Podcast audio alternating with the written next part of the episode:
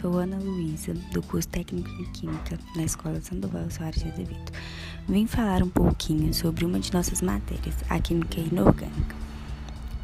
Bom, a Química Inorgânica é uma ciência que se ocupa da investigação experimental e interpretação teórica das propriedades e reações de todos os elementos e seus compostos, exceto os orgânicos. Existem dois tipos de reações fundamentais que ajudam a sistematizar a química inorgânica. As reações de ácidos e bases resultantes da transferência de um próton ou compartilhamento de pares de elétrons e aquela que ocorre pela oxidação e pela redução.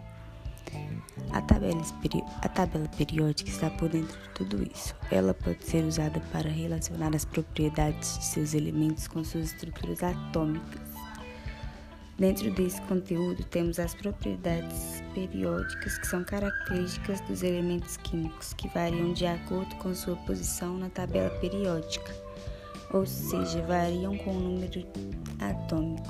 As principais são raio atômico, energia, ionização, afinidade eletrônica e eletronegatividade.